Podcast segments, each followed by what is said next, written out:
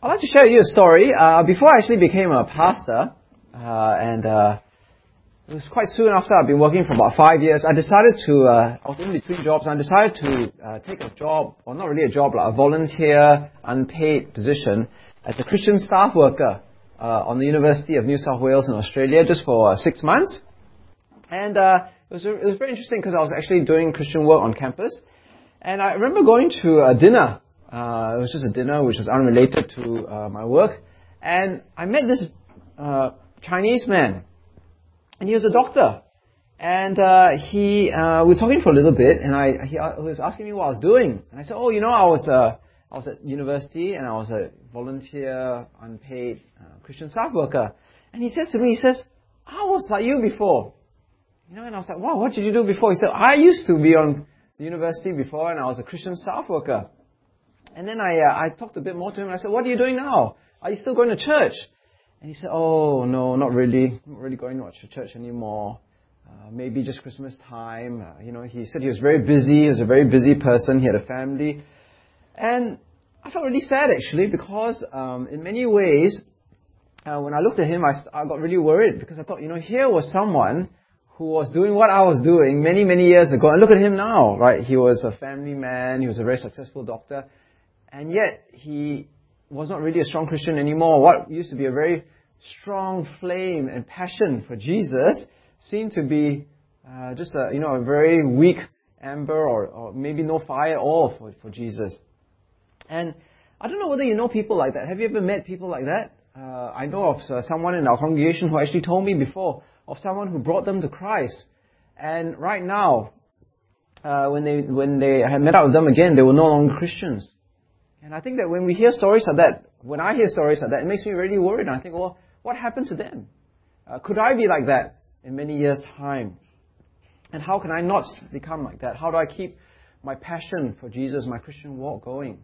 And I think that today's passage actually helps us a lot, will help me a lot when I consider that issue. Because actually today's passage uh, deals with uh, really the issue of complacency and uh, carelessness in a relationship with God. Now, we only got five verses, so it gives us a bit of a luxury to look at them quite closely. But it begins in Malachi chapter 1, and it says, An oracle, the word of the Lord to Israel through Malachi. Now, um, the word here begins, it says that an oracle. Okay, if you look at your Bibles, I don't know what it says in the other versions, but it says there an, an oracle, and that's what it means. Now, an oracle is uh, different from a vision. Now, last week we studied the book of Obadiah, and Obadiah, so she says the vision of Obadiah. An oracle is not the same as a vision. An oracle is actually, uh, literally means, in its original language, is carrying a burden. Something that's very burdensome. And it's the idea of not good news, but bad news. Uh, bad news which you, you, you communicate to people because it's full of dread, warning, foreboding, and danger. Okay, and so when we already immediately when you open the book of Malachi, you know that this is not good news, but it's bad news. It's a warning. And it comes through uh, this person called Malachi. Okay, now it, it is not the Mexican prophet El Malachi, okay? But it's actually the, the Jewish prophet Malachi. Okay, that's the way you pronounce it, Malachi. Okay? And we don't know much about uh, Malachi. Okay, we don't know who his father is. Right? We don't know uh, where he's from, uh, you know, what his context is. All we know is his name is Malachi, which means messenger, the messenger of God. And he's literally a messenger of God because it says then in verse 1, the word of God to, of the Lord to Israel through Malachi. Now, um, I want you to pay attention because it says the word of the Lord to Israel, uh, which is a really strange thing when you think about it because the people of God at this time are not living in Israel, they're living in Judah. Okay, so what exactly is happening here? Uh, next slide. Okay, so uh, okay, so you see that, that Israel used to be no, it was actually the northern kingdom, and uh, Judah was the southern kingdom. But Israel really is the name of God's people. It's not just a geographic region; it is the name of God's people. And that's why, even though next slide, okay, uh, I forgot my laser pointer is there, but you can see. Uh, at this point in time, the people have uh, left Babylon and they have gone all the way back to Jerusalem here. Okay? So they have, they have been exiled for 70 years and uh, God has freed them from the Babylonian exile and captivity, and they've been come all the way back to Judah. So why doesn't God say uh, the word of the Lord to Judah, to the people living in Judah? Why does He say Israel? Well, I think it's because the name Israel and the Lord, when you put them together, it actually means something. Right, so if you look at your Bibles again, look at what it says there. It says the word of the Lord to Israel through Malachi. Because uh, the word here, Lord, look at your Bible carefully. Lord, you notice it is L-O-R-D in capital letters.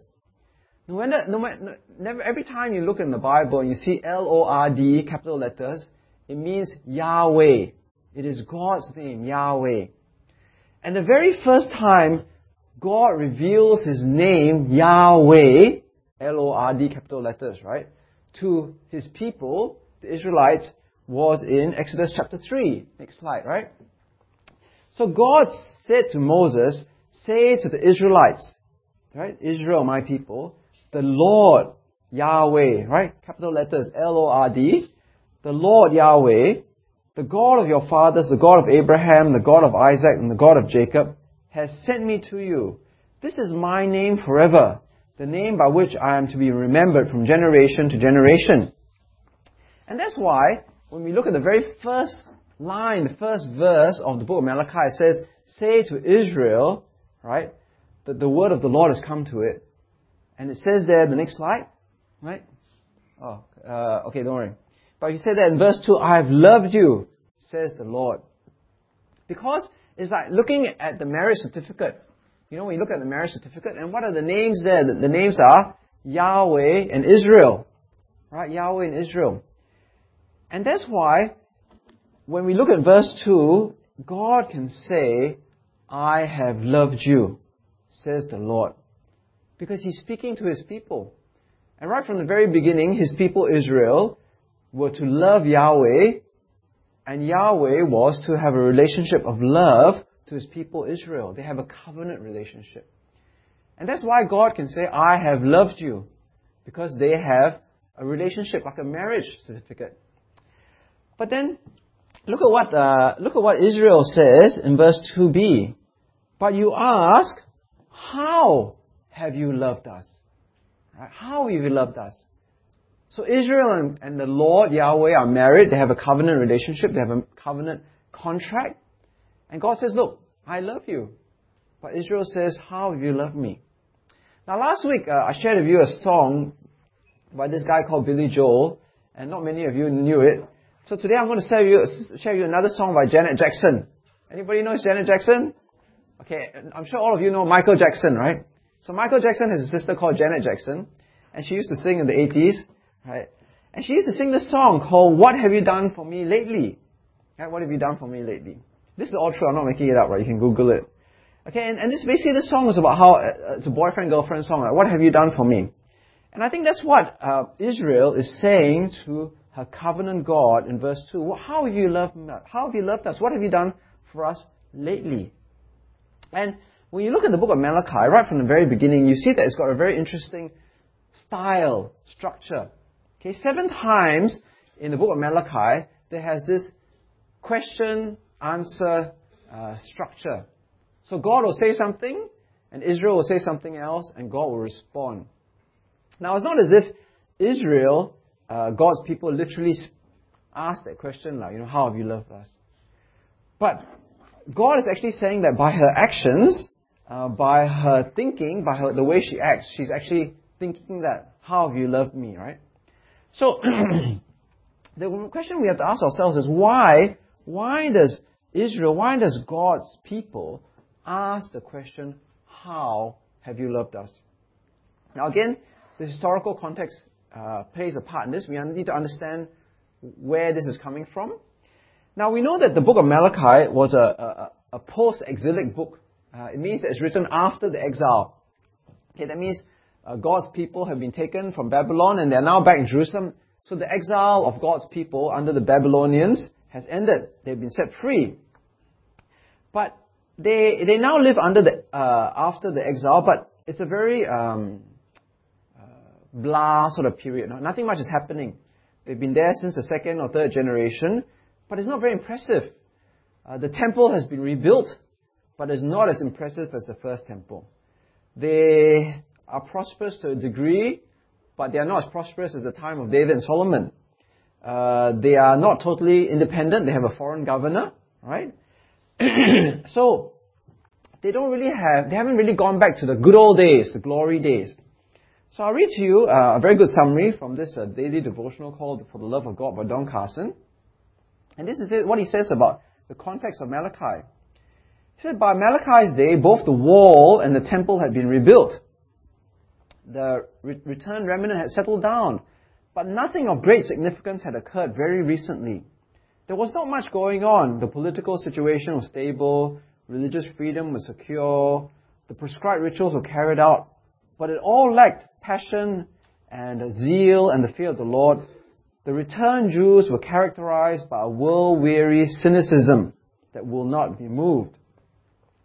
So that's why uh, Israel, God's people, were asking God, What have you done for me lately?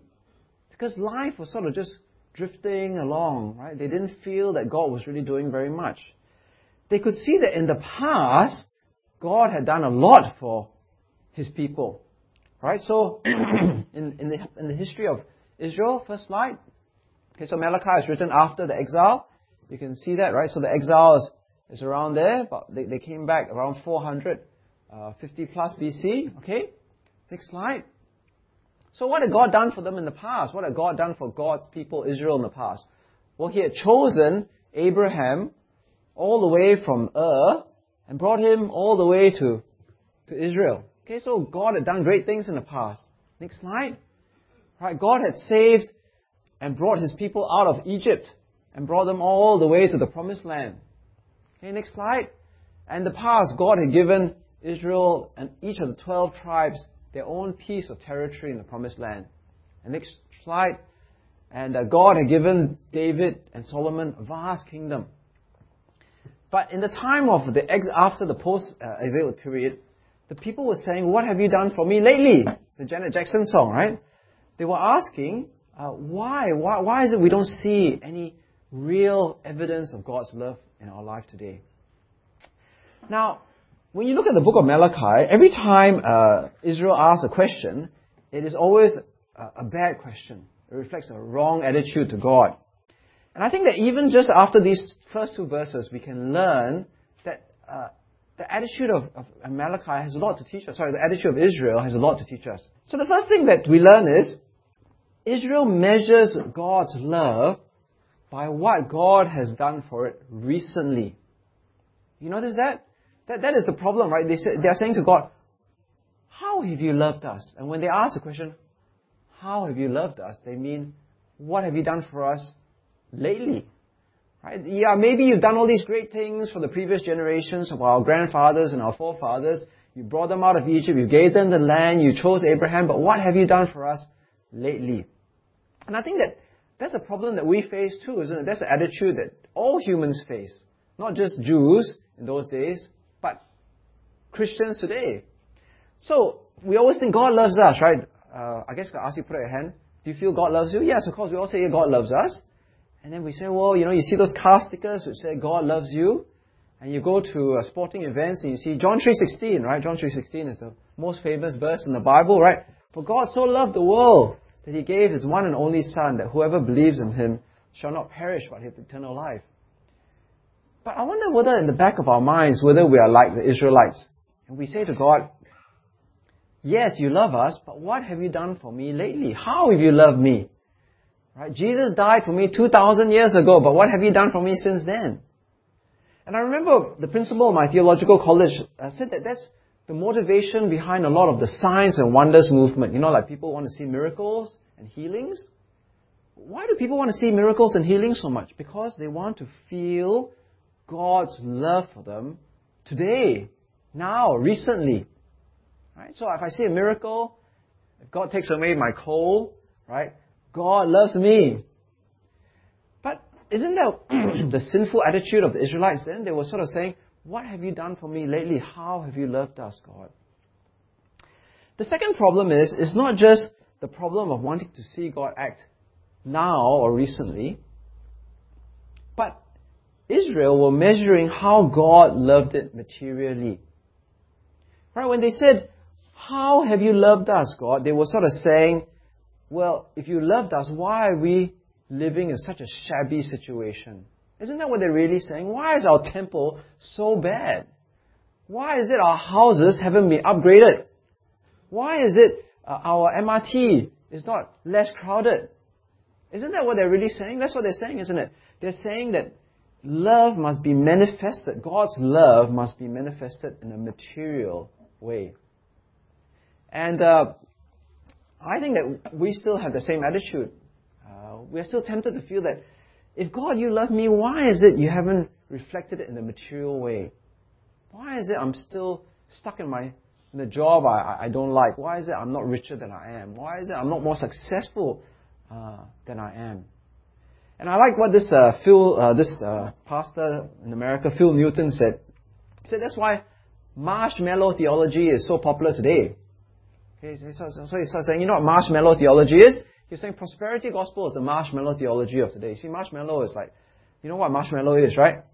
Marshmallow tastes nice, right? And once you eat one, you want to eat more than one. But in the end, it's, it's empty calories, right? It doesn't actually give you any nutrition at all. And he says that's what uh, prosperity gospel is like marshmallow theology. Once you eat one, you eat some more. It makes you feel good that somehow you feel like God is blessing you materially and giving you all these things. But it's not what the Bible is saying. It doesn't actually give you any nutrition. But marshmallow theology is so popular because we feel that if God loves us, He must, He must bless me in a material way. But that's the wrong attitude because that's the attitude that the Jews had, the Israelites had, when they said, How have you loved us? And they were looking for material things. But how does God respond to these two wrong attitudes? The fact that they want God to love them now and a material way. Well, God answers in a very strange way. He says in verse 2, he says, Was not Esau Jacob's brother, the Lord says. Yet I have loved Jacob, but Esau I've hated. And I've turned his mountains into a wasteland and left his inheritance to the desert jackals. Edom may say, Though we have been crushed, we will rebuild this ruin. But this is what the Lord Almighty says. The Lord may build, but I will demolish. They will be called the wicked land, a people always under the wrath of the Lord. Now, this is a really strange answer, and it's, it's, a, it's um, it sort of shows that God thinks in a very different way than we do. Because usually, when someone says to you, How have you loved me? You say, Well, didn't I do this for you? And I did this, this, this, this, right? But what a weird way to answer. God sort of says that He loves them by hating someone else. Right? Isn't that what it says there? I have loved Jacob, but Esau I've hated, and I will punish and judge Esau. And you sort of like read it and think, okay, this doesn't really help me at all. Uh, how does this help me know that God loves me when He says that He actually hates someone else? Uh, how does the hating of someone else help me know that God loves me a lot? I think what God is saying is this, right? He's saying that, okay, Jacob and Esau as we saw last week, were brothers. Okay, um, remember Abraham was blessed by God. God said that through Abraham the whole world will be blessed. And then Abraham had a son named Isaac who inherited God's blessing. And Isaac had two children, Jacob and Esau. Esau was the older, Jacob was the younger. Not by very much, probably a few seconds or minutes, whatever, right? Because they were twins. Okay? And uh, Jacob uh, became Israel, the people living in Judah, and Esau became Edom, the people living in Edom. So next slide. Right. So Jacob became Judah, Esau were the people in Edom. And God says, Jacob I love, and Esau I hated. And that's a, a really strange thing to say because basically God was bringing them back to the founding of their separate nations. And he says that, look, I chose to love you, Israel. And I chose to love you, Israel, against all human expectation and understanding. So if you look up here on the slide, right? Again, coming back to uh, the family tree, Esau was the oldest son. And uh, in the, the culture of the day, as the oldest son, he should have received the blessing of, of the father. He should have received the blessing of God. God should have said, I love Esau. The father, Isaac, right? He loved Esau more than Jacob. So again, uh, humanly speaking, uh, Esau should have been loved by God the Father. He should have received the blessings of Isaac. And again, we don't have time to go through the whole Bible, but you know, if you know anything about Jacob, the other son, he was not a very nice person like Jacob, honestly. Right? I mean, he was a liar, he was a cheat, he was very cunning, a very, he's very slimy sort of person, right? You wouldn't, I mean, personally, I wouldn't want Jacob as my business partner, right? Would you, right? Okay? So, humanly speaking, uh, Jacob doesn't deserve, I mean, if, humanly speaking, he doesn't deserve God's love, right? But yet God said, I chose Jacob, but I rejected uh, Esau. He said, in fact, he said, I hated uh, Esau. And the amazing thing is, God didn't choose Jacob. God didn't choose Israel because he made them sit down for a performance appraisal, right? Or maybe he watched them live a couple of years in their life and uh, watched them out. Say, you know, they're both not very good, but I think Jacob is better. Jacob loves me more. No, because the Bible says that actually, even before they were born, even before they left their mother's womb, God already chose Jacob, but he hated Esau. And what God is trying to emphasize in the book of Malachi here is that he chooses sovereignly. God chooses to love one person and hate one person, not because we are more lovable or more attractive or more worthy, but because of His own mercy and grace. It is His own sovereign choice. Thinking about it, I hope you feel a bit uncomfortable because I think it's a very uncomfortable thing for us, and because we, we, we sort of think, that sounds really unfair. I mean, if you want to speak it out, normal words, right? It sounds very unfair, right? Why should God choose one or the other? just based on his own sovereign choice. And not only that, when you look at it, we think, okay, okay, you know, okay, God has a choice. He can choose to love, but how can he choose to hate? I mean, that's even more unfair. Now, some people, if I listen to some sermons on the net, and even our uh, Matthias Media Bible Study, they try to downplay a bit about uh, the idea of God hating and choosing in, in, in such a stark way, right? Uh, so they say, oh, you know, actually God doesn't really hate Esau. You know, he just, it's just a literary device to show that he loves Jacob so much that he loves Esau less. So they, they will look at uh, Luke chapter 14, which is up here, and they'll say, you know, hate is just a literary device. So uh, Jesus said this. So Jesus said, if anyone comes to me and does not hate his father or his mother, uh, his wife and children, his brothers and sisters, yes, even his own life, he cannot be my disciple. Now, in this section, Luke chapter 14, God, sorry, Jesus, who is God, sorry, um, doesn't really mean hate, as in hate, right? Because in other parts of the Bible, we're told to love our fathers and mothers. We're told to honor them. Uh, we're definitely told to love our wives and children. Uh, and we're told to love other people. But, but Jesus is really saying here is you, you love Jesus so much that by comparison, uh, you don't love these other people as much. But remember, I keep saying context is, is the right way to understand the Bible. Context, context, context, right? So in Malachi, he doesn't use, God doesn't use the word hate in this way. He, he's not saying, oh, I love Jacob a lot, but, you know, I only love Esau a little bit. When he says he loves Jacob and he hates Esau, he literally means that. Hate meaning hate. And we can see that because in the context, if you look at verse uh, 2 again, he says, I love Jacob, I hate. Esau I've hated. And, and when he hates Esau, what happens? And I have turned his mountains into a wasteland and left his inheritance to the desert jackals. Uh, Edoms may say, though we have been crushed, we will rebuild the ruins. But the Lord Almighty says, they may build, but I will demolish. Uh, they will always be called the wicked land. The people are always under the wrath of the Lord. See, when God chooses to love and hate, when He hates someone, it means that ultimately they will come to destruction and wrath and anger.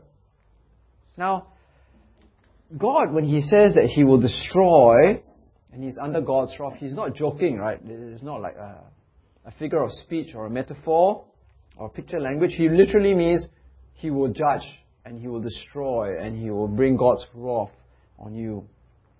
Now, last week we looked at the book of uh, Obadiah, and we remember the book Obadiah. Next slide right, was written in the exile. Now Malachi is after the exile, and Obadiah had predicted that Edom, God's people, will be destroyed. And remember what I said last week? That they live in the mountains and they're so proud of their mountains. They, they're like eagles, and eagles cannot be touched in the mountains. But God said, I will bring them down and destroy them. So this is now Malachi after the exile, right? And after the exile, it says there uh, that in verse uh, 2, right, that, that their mountains are like a wasteland. So uh, remember last week I showed you this picture? That uh, Edom, they lived in the mountains, and one of the cities was called like Petra. Okay, so next slide. So they had these great cities uh, in the mountain places. Next slide. Okay, but, but God has said that by 450 uh, BC, when Malachi was being preached, that these mountain strongholds, they were, they were like wasteland. There was no one living there. It was like uh, Chernobyl or Fukushima or whatever, right? It's like no one lives there, it's deserted. Why is this happening? Because God hated Esau and knew that judgment would come upon Esau. And he goes on to say, right, that they will, they will try to rebuild their cities and re, repopulate them and live them in them. But the history textbook will tell us that God's prophecy in Malachi would come true. That they would never successfully rebuild Edom. So if you look at this slide, right? So Malachi was written around 450 BC, maybe a bit later or whatever earlier. But we know that soon afterwards, in 400 uh, BC, these people called the Nabatean Arabs, they came and invaded Edom and uh, destroyed them a bit more. And then the Maccabees came around 185 uh, BC and again uh, defeated them. and about uh, 150 years later, just before Jesus, the whole nation of uh, Edom was no longer in, ex- in existence. So that's what God really means when He says, I hate someone. That means that person is destined for destruction, for judgment, for God's wrath. So, when God says that He loves you and He hates you, how do we see that love and hate? We see that love and hate in, in, in salvation and in deliverance and in judgment and God's wrath. So when Israel says, How have you loved me? God, what have you done for me lately? God's answer is, I have loved you because I will continue to deliver you and protect you and give you salvation. And you will see that because if I were not to love you and I were to hate you, you would be like the Edomites and you'd be destroyed and you would face my judgment and you would face my wrath. I think that's a, a really important lesson for us. Because love, when we, you know, ever you ask, you know, have you ever had the time where you ask yourself, God, God, where are you? Do you really love me? Right? Maybe you lost your job, maybe someone died. How have you loved me, God? Well, God shows His love not in the material ways, right? Not that you get a new Ferrari. Okay, God loves me a lot, right? But God loves me because that love is shown in salvation. God has shown in deliverance. That love is shown that you're not destroyed under God's wrath. See, John 3.16 says this very clearly, right? Next slide. Okay, John 3.16 says, this, For God so loved the world that he gave his one and only Son, that whoever believes in him shall not perish but have eternal life. See, how is God's love shown? It is always shown in salvation terms, in protection terms, in, in deliverance terms. It doesn't say God so loved the world that you will get all your dreams come true, that you will have, uh, you get to the end of the rainbow, right? It says that God so loved the world that He gave you His Son so that you will be saved and you'll be forgiven. That's how God loves you. But in verse 4, and for B to 5 onwards, it sort of goes on and talks about a slightly different issue, right? Because he goes on to say, uh, you will see it with your own eyes and you will say, Great is the Lord, even beyond the borders of Israel. Now, why does, uh, why does um, God say this? Well, because in the, in the olden days, uh, there was this thinking that, okay, each nation has its own God. Okay, so like, it's like, uh, you know, uh, the Jews, they have Yahweh. Edom, they have another God. The Samaritans, they have another God. The, the, people living in Egypt, they have every, every God, there's a God for each different people. But God actually says that, look, um, I'm not that sort of God, right? Because it says that I'm a God who extends beyond the borders of Israel. I'm the God who is greater uh, than just within this Jewish nation. God is not a territorial God. And that's why they say, Great is the Lord. Great is the Lord is not because he judges Edom and, and, and destroys Edom. Right? Remember the theme is God's love. Great is the Lord because when he judges other people, he shows his love for Israel and not judging her. See, ultimately, what sort of God do we have? What is your picture of God in your mind?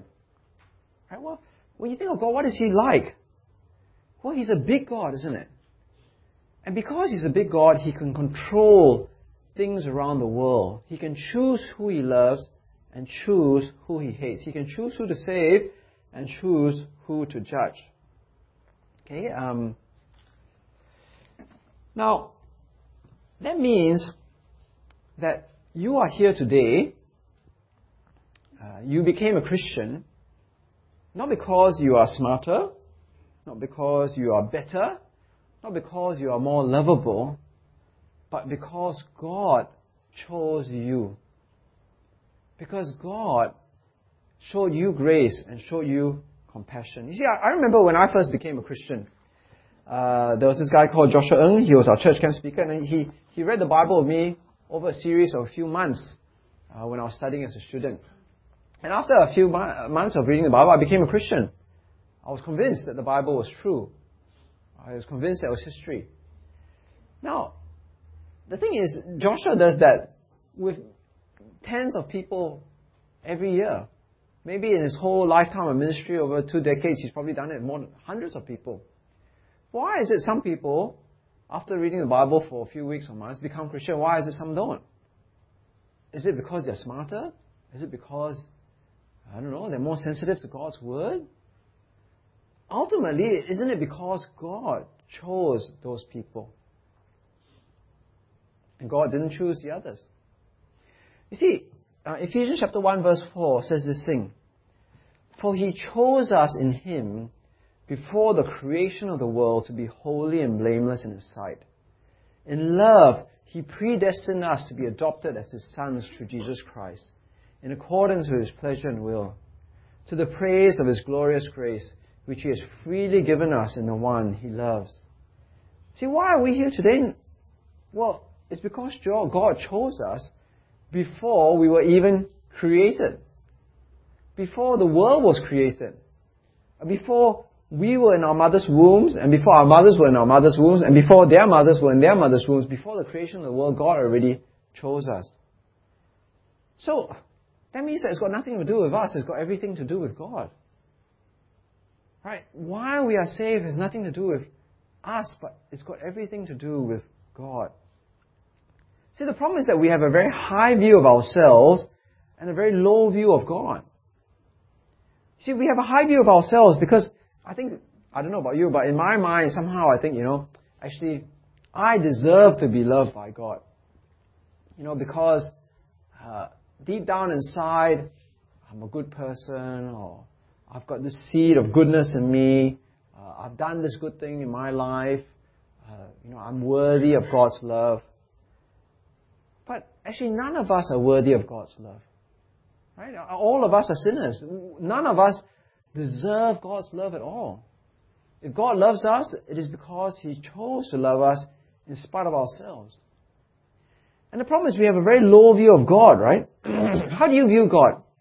What is your picture of God? When we think of God, we often think of God as just a slightly bigger human being, slightly more powerful, slightly more knowledgeable, and uh, a nicer person than we are.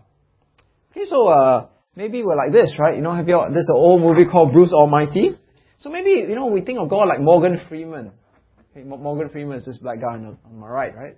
You know, he's got a nice personality. You know, he's quite humorous, a twinkle in his eye, but just a nice guy, lah. God's like a nice guy. But you see, God is not like that. God is not a bigger version of ourselves. God is is beyond us. So someone was saying, you know, uh, if you could think of the distance between Earth and the Sun, okay, you know, Earth and the Sun is a very long way, right? It's a very, very long way. But think of the distance between the Earth and the Sun. And if you could reduce it to uh, something to scale, right? So imagine uh, the distance between the Earth and the Sun would be like the distance of this paper. The, the, the thickness of this paper is like the Earth and the Sun. Okay, that, imagine that distance is like this paper, okay? If the distance between the Earth and the Sun was like reduced to this size and scale, to the thickness of this paper, then the distance between Earth and the nearest star would be how many pieces of this paper? It would be a stack of paper 20 meters high. That's how far the Earth is to the nearest star. And imagine if you wanted to measure the diameter of our galaxy, right? You know, the galaxy is a very big place. The, diameter of a galaxy is a stack of this sort of paper, 500 kilometers high. Now just imagine how big and vast the galaxy is. Now, if we believe in God, and we believe that God created all things, then God created this galaxy, which is huge, isn't it? So no wonder, no wonder we can say, Great is the Lord even beyond the borders of Israel, because He is so great that He controls everything in the world. And that's the God that loves you. That's the God that chose you. And He chose you with a love which is not a fickle love, right? It's not like the love that you get from some people, you know, in your Facebook or your SMS where they're hugs and kisses and, and crosses and everything else, right? It is a love which God showed to Israel, the Lord showed to His people Israel, a covenant love, a contracted love, in which He will always be faithful to them. And this is a God who chooses me. He chose you. This God who created this great universe and galaxy chose to love you a small, sinful, finite creature. That's what it says in Romans chapter 9, right? If you look up here in Romans chapter 9, next slide. Yet before the twins were born, okay, this is Jacob and Esau, had done anything good or bad in order that God's purpose in election might stand, not by works, but by him who calls, she was told, the older will serve the younger. Just as is written, Jacob I love and Esau I hated. What then shall we say? Is God unjust? Not at all.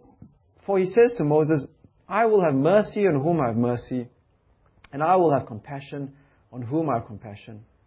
It does not therefore depend on man's desire or effort, but on God's mercy. For scripture says to Pharaoh, I raised you up for this very purpose, that I might display my power in you, and that my name might be proclaimed in all the earth. Therefore God has mercy on whom he wants to have mercy, and he hardens whom he wants to harden. See, if you look at this passage, it's very clear, isn't it? That God chooses to love and God chooses to hate. And if God has loved you, what a privilege that is. How precious that is that God, who created everything, loves you because He just chose to love you. We should never take that for granted. And that was the problem for Israel. They were taking God's love for granted. They thought that something in them deserved God's love. And we can feel that way too, you know?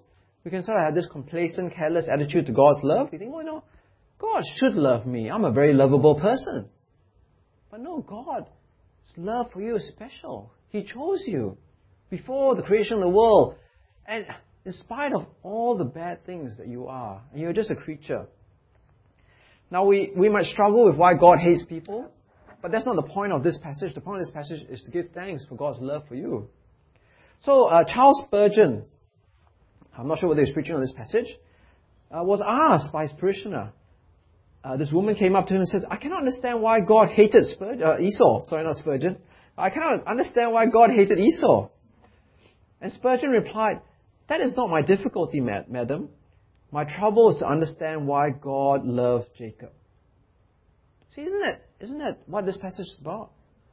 Uh, the question is, why should God even love us?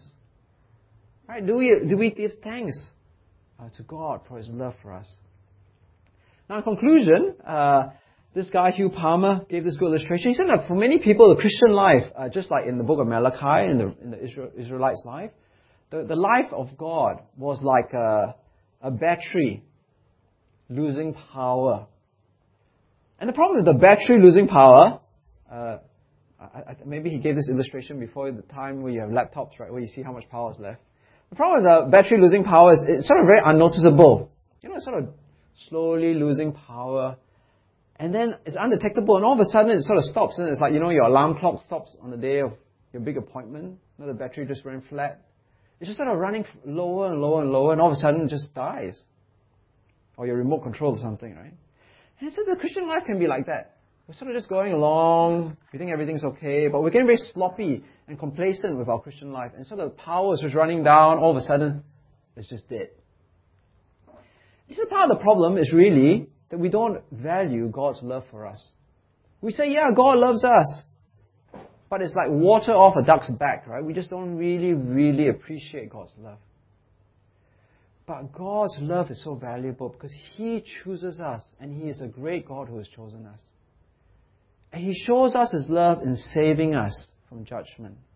Right? Not, not, judge, not saving us in the way that He saved the Israelites, you know, but we mustn't measure God's love in terms of material things or what He's done for us recently, but He has shown His love for us in saving us in Jesus. Now, when I do my quiet time, I have a little journal and uh, I sort of write little notes about what I read in the Bible passage or and I, and, and uh, I read somewhere that it's very good to give thanks in your journal. So every day when I start a new day, I write down five things I give thanks for.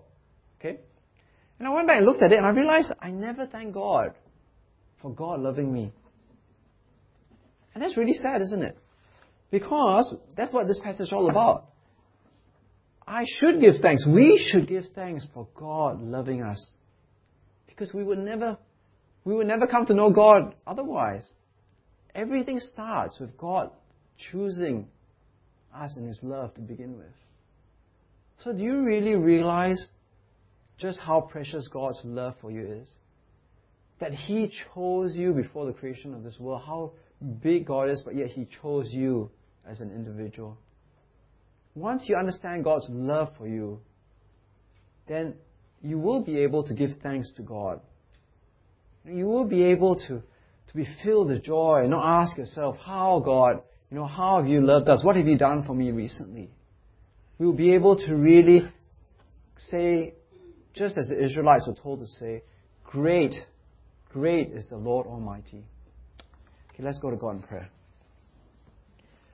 Dear Father, as we come before you, uh, we really want to uh, thank you for choosing us and Jesus, we want to thank you for your grace and your compassion and your mercy to us.